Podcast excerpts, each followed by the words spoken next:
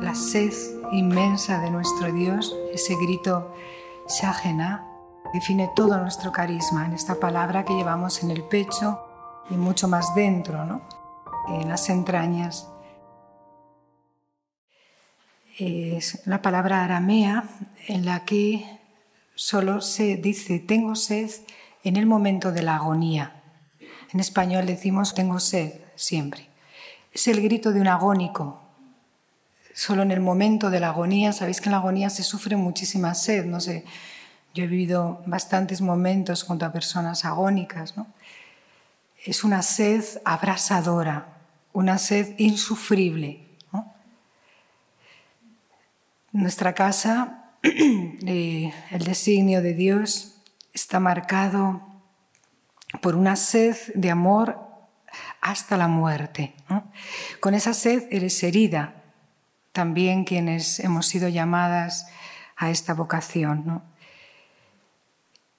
Y eso significa algo muy fuerte. No es fácil vivir con una sed abrasadora en un mundo que ves también que camina de espaldas a su plenitud, a la felicidad. Eh, cuando percibes que Jesús, el Maestro, es un mendigo, que en palabras del Salmo 33 podría estar preguntando ¿no? hoy a cada uno de nosotros y en este mundo, ¿hay alguien de verdad que quiera la vida y desee días felices?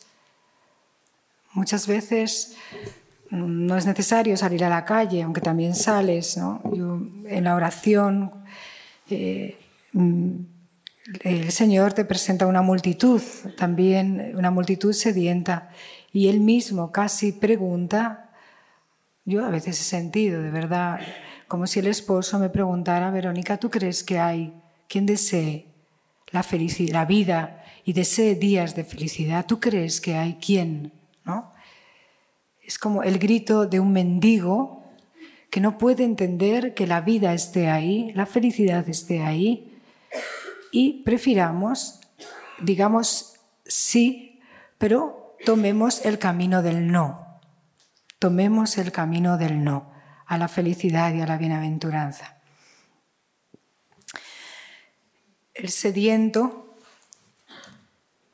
grita, tengo sed, y se dejó traspasar entero su cuerpo, despedazar, romper, como vemos en el crucificado, para hacerse fuente.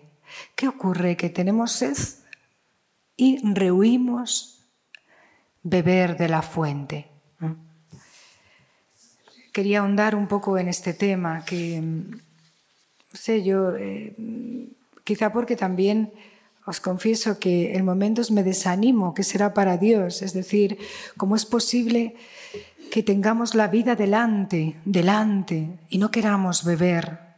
Y nuestra vida se convierta en un lamento de victimismo. No bebemos y encima nos quejamos contra la vida, contra el amor, contra la felicidad. El maestro dice en Marcos 4, nos dice una frase que yo llevo desde el postulantado, que hace 30 y muchos años que lo hice, muy, muy clavada en el corazón. Yo le he preguntado muchas veces qué significa pasemos a la otra, a la otra orilla. Recordáis que a sus discípulos les explicaba todo en privado y les decía, pasemos a la otra orilla. Es decir, pasa a mi orilla es una invitación a dejarte a ti misma, a tu micromundo, y pasar al horizonte inmenso humano divino. Es el único horizonte humano divino, el único horizonte eterno que es el que Él ofrece. Decimos querer la felicidad y actuamos sin soltar todo lo que nos hace infelices. Vemos, incluso vemos la otra orilla, lo explicaré, ¿no? La orilla ser, del ser, la orilla del amor, la orilla de la vida, y preferimos quedarnos en la orilla de la sensualidad, de, de lo fácil, de lo cómodo, que es dificilísima luego vivirla, porque el corazón está hecho para esa plenitud y por tanto asfixia esa vida aparentemente cómoda, aparentemente controlable por mí. Esa invitación del maestro hoy, aquí, ahora, en privado, a ti, pasa a la otra orilla, es una invitación a entrar en ese mar de Dios para el, para el que tu corazón está hecho. Sufrimos muchísimo mientras no vivimos la plenitud para la que fuimos creados. La vida así es un sufrimiento inmenso. Porque el corazón no está hecho para experiencias pasajeras, placenteras, para la insatisfacción, para la mentira. En definitiva, el corazón es muy difícil de engañar creo imposible, porque nuestro corazón está creado a imagen y semejanza del corazón de Dios, que es amor. Y está hecho para vivir en un misterio continuamente de ser salvado, de ser salvado, no de ser asfixiado. Metemos el corazón en este mundo en una jaula donde lo asfixiamos y por otro lado lloramos no ser felices. Este salto de salir de la jaula solo lo puedes hacer tú con tu libertad. Dios te ha hecho libre. Pasemos es una invitación, no los va a forzar a pasar. Jesús jamás fuerza, incluso cuando habla en imperativo, sígueme. No te fuerza, sino que te está indicando ese es tu camino, es, es un imperativo de amor, solo ahí está tu vida. Tú quieres Tú deseas la felicidad, tú deseas la plenitud, he ahí el camino, es un imperativo de amor.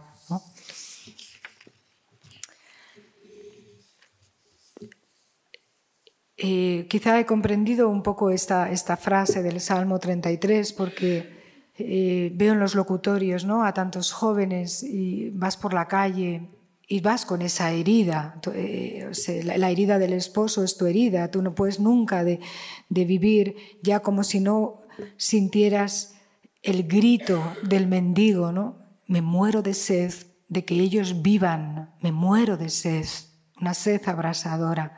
Entonces vas por la calle o ves en el locutorio jóvenes súper quejosos de todo, todo es injusto, todo. Eh, y uno se pregunta, ¿pero aquí hay algún joven que de verdad desee la felicidad? Si yo lo preguntara en alto, todos dirían yo, pero un yo superficial, un yo en el que no me toque nada ni nadie, mi micromundo. Por lo tanto, es un sí que no es verdadero. Frente a estos jóvenes, frente a nosotros, también tengo la vida de los santos y de otras personas que para mí son la referencia de que con mucho el cristianismo es el don incomparable, la pasión incomparable que me hace no dudar. Pero la gran multitud, o al menos no es que esté negativa, no sé, a lo mejor sí, pero lo siento, se mueve en una mediocridad enorme. Por eso también es curioso que los que quieren vivir se juntan, porque nos necesitamos muchísimo para no decaer y desanimarnos. Yo a veces veo que la gente se conforma con estar triste, porque en lugar de tener el valor de decir, oye, yo estoy triste, pero veo, veo felicidad, sí, pero para estos, ¿no? Me hiere enormemente cuando la gente en el locutorio a nosotras nos dice, claro, vosotras ahí, qué felices estáis, qué contentitas. O sea, son frases de qué bien para vosotras, os aplaudimos, aplaudimos a las valientes, pero a mí que no me toquen, ¿no? Es como movernos en una especie de mentira que está diciendo, yo quiero ser feliz, pero como no voy a ser feliz, doy patadas. La eterna adolescencia de la gente, incluso el matrimonio se ve esto, ¿eh? por eso no son felices. Es como si la gente eh, ya se ha conformado muchas veces, ¿no? Lo digo para que no, para que no os pase y para que peguéis un salto a la otra orilla, ¿no? A la orilla del amor, ¿no? La gente diría, mm, yo ya sé lo que da de sí la vida, ¿no? ¿Oís estas frases? Yo, por ejemplo, cuando iba a entrar me decían, pero ¿es que acaso no te basta con lo que tienes? Pues no me basta, ¿te basta a ti?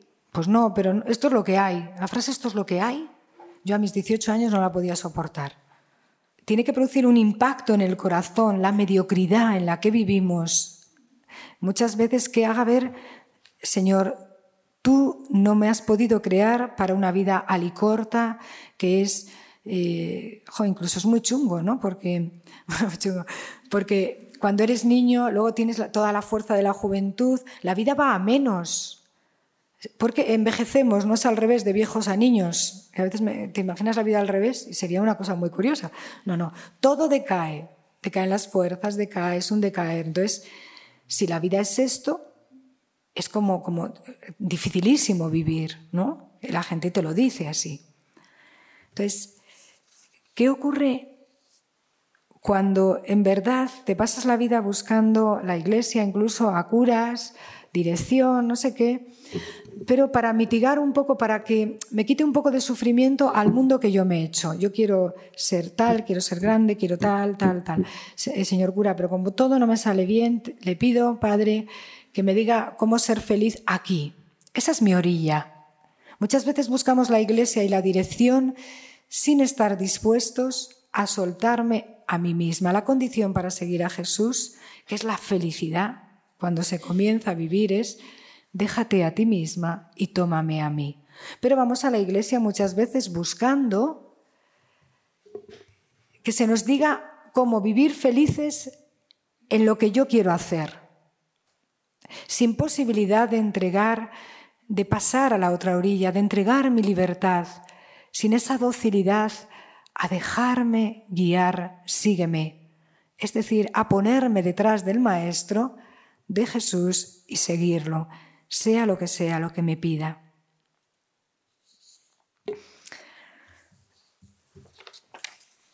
Mm, yo pensaba, ¿no somos felices porque queremos montarnos en una de esas escaleras mecánicas y que nos lleven? Pero luego nos enfada que nos lleven. Por un lado te subes en la escalera y por otro lado yo quiero ser libre y caminar.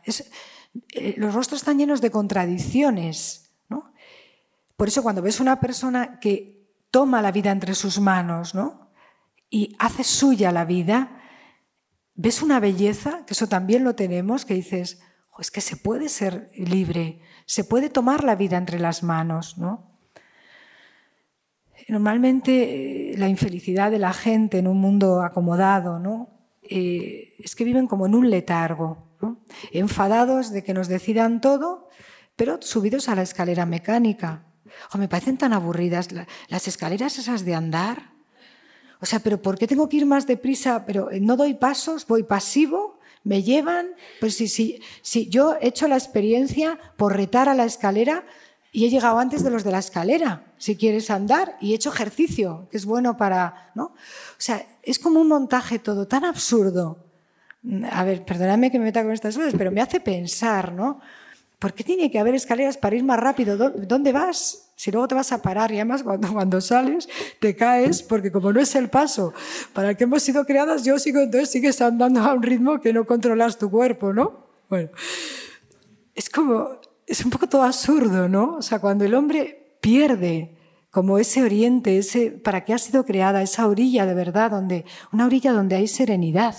En la orilla del maestro al menos, ¿no? Yo es la única orilla que encuentro serenidad. En la mía es todo un revuelo, un no quiero que me lleven, pero te llevan, no quiero. Eh, siempre una pelea, ¿no? Solo en la orilla del maestro es donde, al menos esta es mi experiencia, he encontrado descanso, abandono. Venid a mí si estáis cansados, ¿no? Todo ese cansancio que lleva una búsqueda que Él quiere que descansemos y existe esa orilla no hay escalera, pero hay unos brazos en los que uno puede descansar, ¿no? Ese es el sentido donde incluso hay tiempo para el silencio, para la reflexión, ¿no? Es tremendo también, ¿no? O sea, un mundo en el que todo el mundo va con unos cascos, parecemos, no sé, no sé si os pasa, yo es que daros cuenta que soy del siglo pasado, entonces no existían los móviles, ¿no? La gente íbamos por la calle, nos mirábamos y nos sonreíamos. Todavía esto hace nada, ¿no? Oye, yo es que ya he aprendido que es que aquí se habla con una cosa, ¿no? Que llevas. te vas por la calle y yo, porque yo contesto a la gente hasta que me he dado cuenta que no están hablando conmigo. Porque si yo estoy en un paso de cebra, yo digo decir, ¿y entonces quedamos? Y le miro y digo, ¿cómo? Claro, y el otro entonces me mira y, ¿cómo? Perdona, necesitas algo, tapa así. Entonces ya he comprendido que es que va hablando por teléfono, todos en alto, al lado, todos en alto, siete conversaciones, todos en un semáforo. O sea, es una locura, además de intimidad, cero. A mí que me encanta la intimidad, digo, desde luego esto, si, eh, te quiero, quedamos, Jolín, te quiero delante de todo un semáforo hablando 800. O sea, es, un estrés, ¿no? Eh, eso, eso, existe, ¿no? ¿No veis como... Pero, y vas en el coche y vas viendo a la gente y están hablando, o sea, vas solo y va a gritos hablando, claro, y moviendo las manos quitadas, claro, porque está hablando. O sea, es una cosa, ¿no? Es, o sea, es decir, que todo ha avanzado y yo no estoy en contra del avance.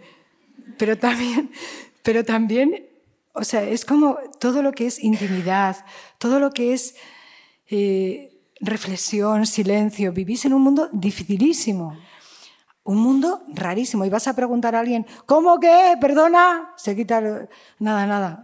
hasta la forma de contestarte ya, porque está en otro mundo. La calle tal y tiene que venir de otro mundo, grita porque está con esto. O sea, es no nos dejemos arrastrar por esto. ¿Vosotros queréis vivir así? Yo, os pregunto, bueno, nosotros estamos aquí y podemos llevar otros cascos, ¿eh? porque hay ruidos interiores. Y, de hecho, estas cuando entran al principio barren y barren bailando porque siguen teniendo la música metida, ¿no?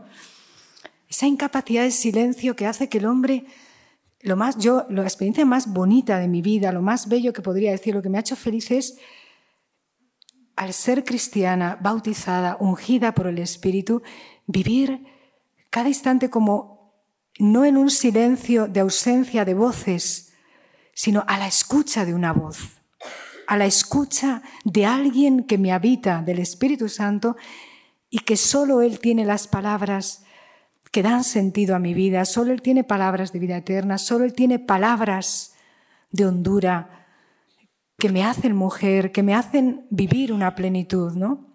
El mundo está hecho para que no pensemos, las cosas están hechas para que no pensemos. Y hay una gran pérdida de la identidad al final, ¿no? Por eso, cuando decimos, ¿no? Sí, claro, yo quiero vivir, ¿no? Pero es que me cuesta, ¿no? Me voy a meter con este, me cuesta. Este es el refrán caprichoso y del eterno adolescente. Me cuesta, es que, sí, Sí, mola, dicen los jóvenes, ¿no? Mola mucho, pero es que cuesta, ¿no? Y les ves, no te cuesta vivir así. O sea, es, no te cuesta estar así, ¿no? También, también, es, es como la, la falta de gusto por vivir, creo que es la mayor enfermedad que puede darse en una persona. Lo que más hace sufrir es la falta del gusto por vivir.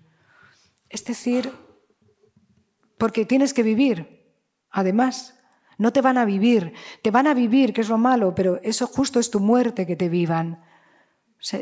el bautismo, el Espíritu Santo, que es la vida, trae al hombre la gracia de vivir y esa es a la que hay que agarrarse fuertemente, a esa orilla del Espíritu Santo en la que yo puedo hacerme persona y no ser una marioneta, ¿no?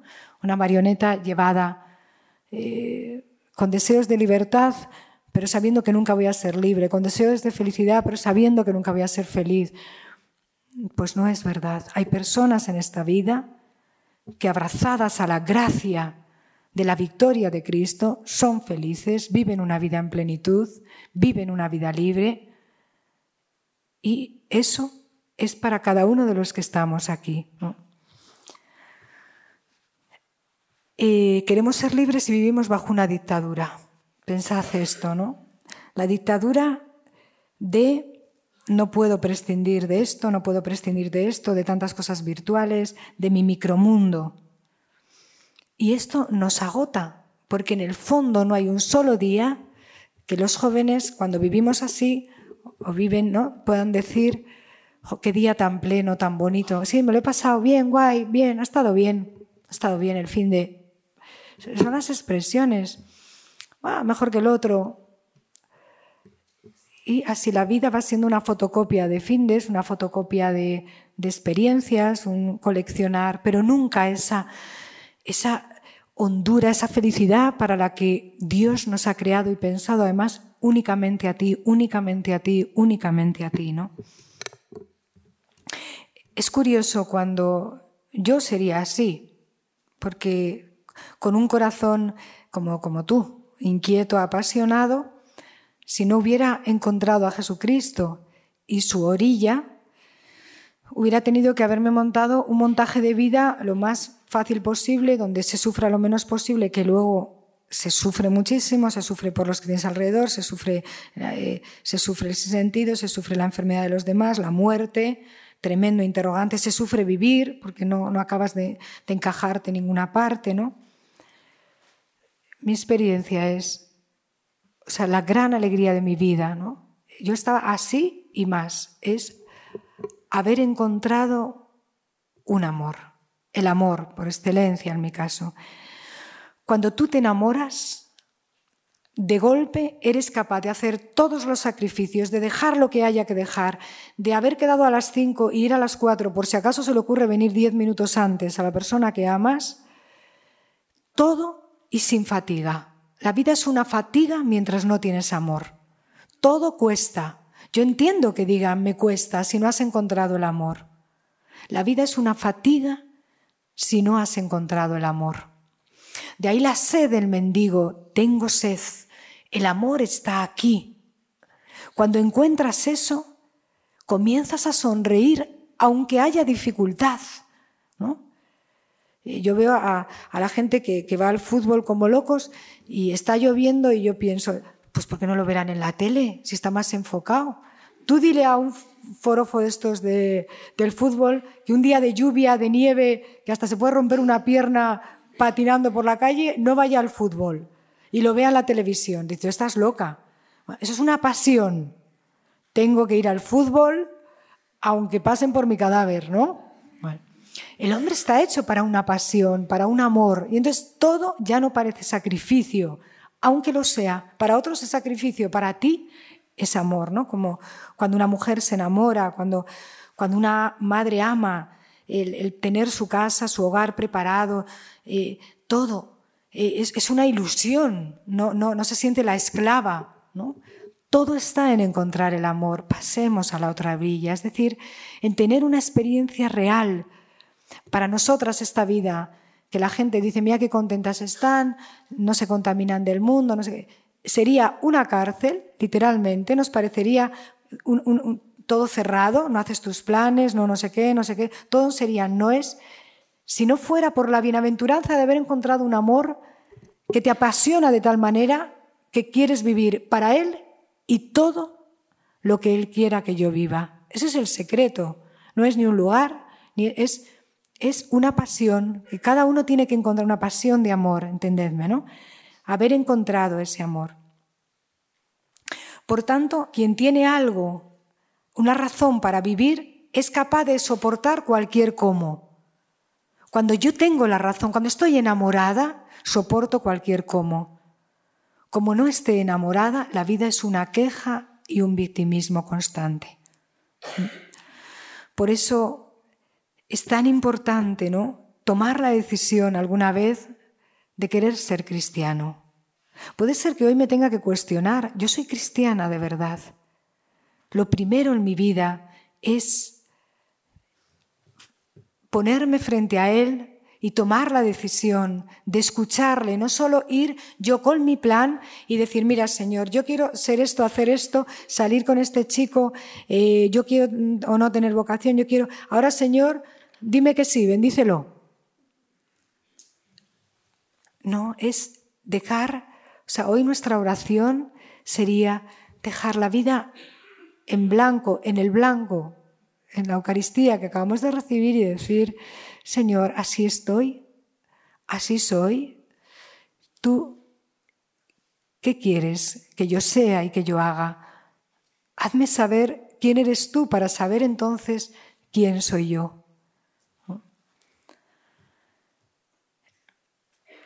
Pienso que nos resistimos a ser felices. Lo queremos, pero somos esclavos de nosotros mismos, no tomamos la decisión de la libertad muchas veces. Y somos esclavos de las ganas. es que no tengo ganas. Es que exige mucho esfuerzo. Todo eso ya te está indicando que tu corazón no está cogido. En, el sentido de ser cristiana, no está cogido por Cristo. En el sentido de un enamoramiento, cuando a uno le cuesta así, hijo, es que sabes, quedamos hoy, es que no tengo muchas ganas de salir, porque además hay una peli. Y, mira, no estás muy enamorado. Cuando uno está muy enamorado, el primer plan y único es estar con la persona que amas. Y creo que esto lo reconoce. Es que estamos muy bien hechos. El hombre tiene un potencial y una fuerza. Está hecho a imagen y semejanza de Dios. Que si no la desarrolla, vive en un continuo tormento. Aunque te quedes viendo la peli y te parece que te cansabas menos y eres más feliz. Acaba la peli, la pagas. Tú no has sido ni la protagonista de esa película. Te metes a la cama y. Hay que dar pasos hacia aquello que es la verdadera felicidad y libertad. Porque si no, nunca la tendrás. Hay que pasar a la otra orilla. Hay que preferir la felicidad. Hay alguien que desee la felicidad. Entonces el Señor dice, aquí estoy. Yo soy el amor, yo soy la vida. Y si tú tomas de verdad, solo os pido un poquito de fe, si tú crees en esto y lo abrazas, la vida comienza ella misma a transformarse, ni siquiera es un esfuerzo, es desde dentro, que otra vida te vive, que Él te piensa, te hace sentir, te hace ver la vida de otro modo. Es una experiencia de transfiguración constante que yo no puedo darme a mí mismo porque es Espíritu Santo. El Espíritu Santo es persona, es una de las tres personas. El Padre es persona, el Hijo es persona, el Espíritu es persona. Esa persona es como si va tomando cuerpo en nuestra vida y nos hace ver, sentir, palpar, avanzar con un corazón humano divino, no solo con un corazón pequeño, ansioso, raquítico. Es como, una, como un trasplante del corazón de Dios, que esto es la vida de los santos, en el corazón de una pobre criatura, ¿no? que comienza a sentir de otro modo, a amar, a dejar de, vivir eh, en, su egoísmo, en su estrechez, en su sensualidad, y comienza a abrirse a una pureza de vida, a unos horizontes, a un deseo de, de servir, que en ello mismo está la felicidad y la bienaventuranza. Era lo que os quería decir, ¿no? Que, que la vida es algo muy grande y la vida vuela también, ¿no? Si en tu vida no está el vuelo del Espíritu Santo, la vida es dificilísima de vivir. Una persona a otra puede hacer la vida dificilísima. Tú a ti misma te la puedes hacer dificilísima.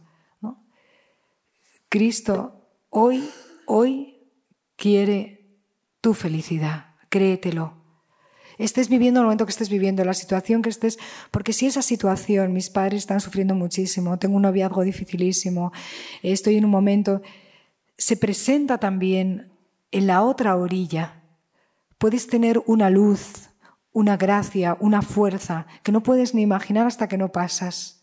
Porque creemos que en, la otra orilla va a pasar lo mismo que pasa en la mía. No, en la otra orilla está Jesús, resucitado, con la fuerza poderosa de la resurrección que abre que abre sepulcros, que saca del sepulcro, que es capaz de llevar vida ahí donde hay hedor de muerte, que es capaz de devolver la vista al ciego, que es capaz de sanar, de expulsar demonios que nos afligen, inquietudes. Creemos que en la otra orilla va a pasar lo mismo que en la nuestra. Hay que cruzarla con fe. Necesito tu orilla, Señor. El mendigo te está mendigando que pases y tú mendigas pasar a la orilla de la vida. Es un salto de libertad. Si no, seguiremos en esa estrechez donde, donde te encuentras tú y yo y entonces son los rostros que ves, ¿no?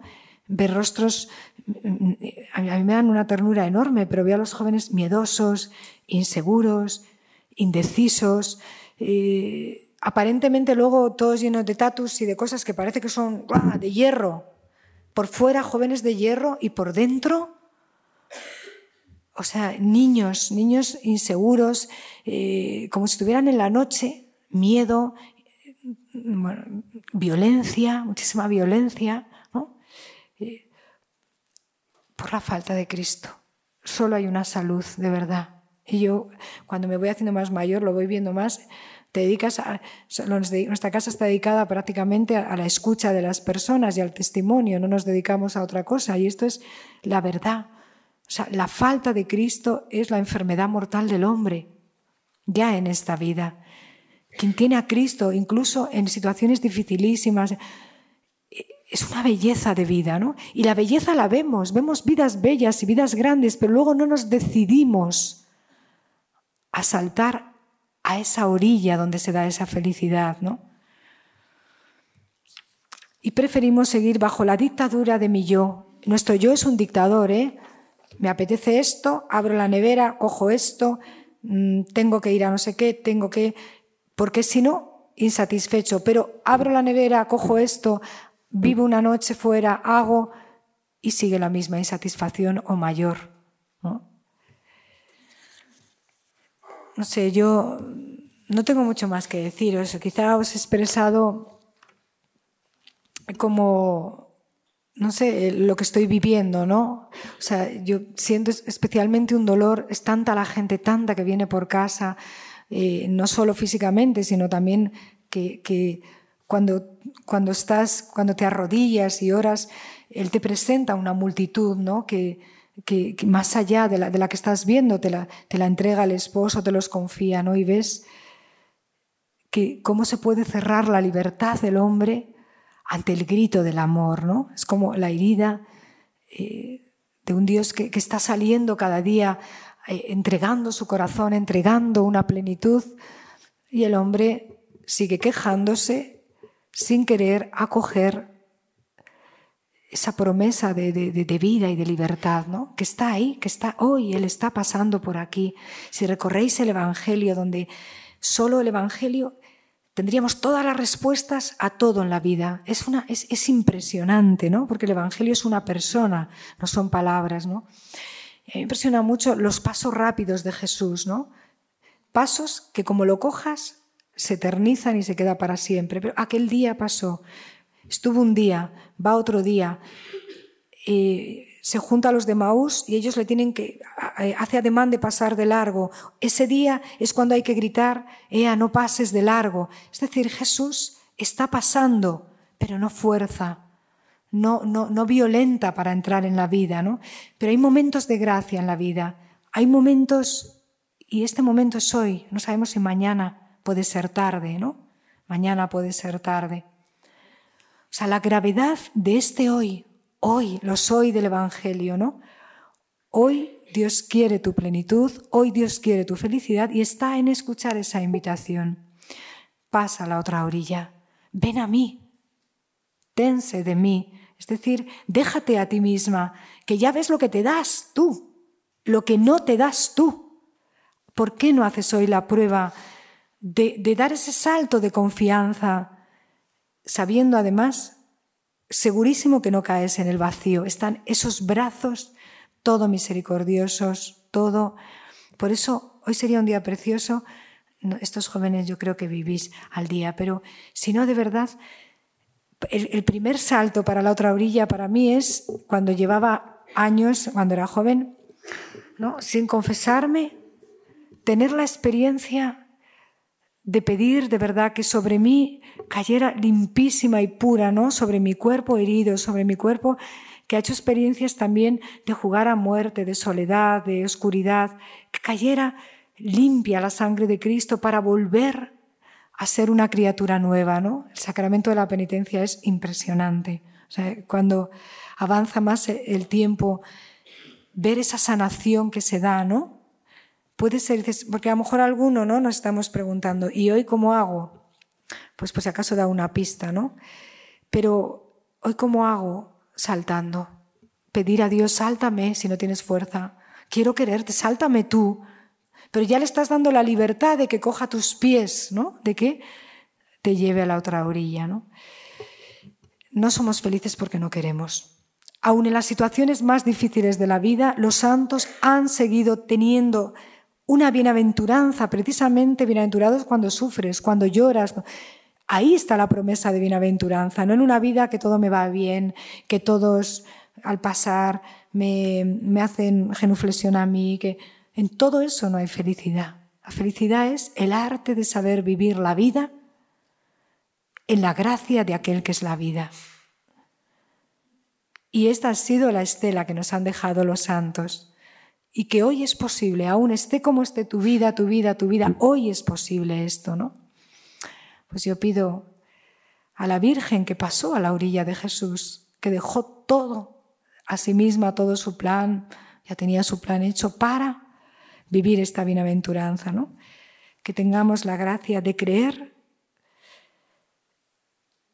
que lo que estamos viviendo no nos determina, heridas del pasado, no nos determina. Podemos, en su gracia, dejar todo esto en su misericordia y abrirlo, desde luego, para que sea sanado, porque lo que se mete el muerto, si le metes en el armario, va a oler. No dejar las cosas sin curar, no dejar eh, lo, lo que nos turba muchísimo sin resolver, pero una vez resuelto, mirar hacia adelante, sígueme, no mirar hacia atrás, ¿no? Él dijo, quien mira hacia atrás de nuevo, nada, o sea, poner la vida hoy en limpio, al día, para que podamos avanzar por este camino de bienaventuranza, ¿no? Mientras vosotros hacéis hoy retiro todavía, nosotras rezaremos muchísimo, ¿no? Por, aunque no sé los nombres, tengo las caras, ¿no? Pero y, y todas las hermanas, toda la comunidad también rezaremos mucho. Y también rezad por nosotras, porque aunque estamos aquí, puede que no hayamos saltado a la otra orilla. ¿eh? Es decir, que saltemos un ratito y volvamos a la nuestra. Podemos jugar a dos orillas. Con lo cual, nuestros rostros a lo mejor tampoco tienen la alegría y la bienaventuranza que Dios quería. Nuestra vida, no por haber entrado al convento, hemos saltado a la otra orilla. Es una decisión también cada día de libertad. Como dos enamorados se vuelven a decir cada día te quiero y es necesario decírselo con la vida o con palabras porque es distinto al de ayer. Es hoy quiero seguir, hoy, hoy, hoy, cada hoy hay que renovar el amor. No se puede dar, por supuesto, ¿no? Para nosotros también es un día eh, de, retiro en el sentido de plantearnos qué es lo que me impide hoy. Eh, ¿Por qué me cuesta tanto estar aquí? Puede pasarle a una hermana, me cuesta tanto porque en el fondo no te he dado mi corazón. Y estar aquí sin dar el corazón, pues cuesta todo como antes nos costaba, ¿no? Solo cuando una se enamora, cuando de verdad ha hecho una opción, aún el sacrificio se desea. ¿Por qué? Porque se desea el amor, no es el sacrificio en, ti, en sí o lo que cuesta, sino estar unida inseparablemente a la persona que amas, ¿no? En nuestro caso a Jesucristo, el amor de nuestra vida y, y a cada una de nuestras hermanas, ¿no? Ojalá sea un día para todos los que estamos de renovación profunda, no un día tonto, mediocre, un día de los que no pasa nada. Un día más que me he levantado, me he visto, me ducho y a, lo, que toca. No toca, te toca vivir. Hoy ha sonado el día que toca vivir, ¿no? O sea, vivir con pasión, no, no, no dejarnos en la escalera, ¿no? En la escalera que nos lleven en el letargo. Tomar la vida me encanta. Antes yo decía, toma la vida en tus manos. No, toma, toma la vida en sus manos. Que Él tome tu vida. Entonces verás florecer donde no había posibilidad de florecer, en el desierto, en la oscuridad verás luz, en la ceguera verás. O sea, es impresionante los milagros que suceden en la otra orilla y te están esperando. Cristo está en la otra orilla esperándote, en la tuya no puede hacer eso, porque no le dejas, le atamos las manos esto, esto y esto y tú lo bendices. Deja las manos, déjale libre a Dios en tu vida, ¿no? que Él te quiere a ti libre. Pues se lo pedimos con todo el corazón. Gloria al Padre y al Hijo y al Espíritu Santo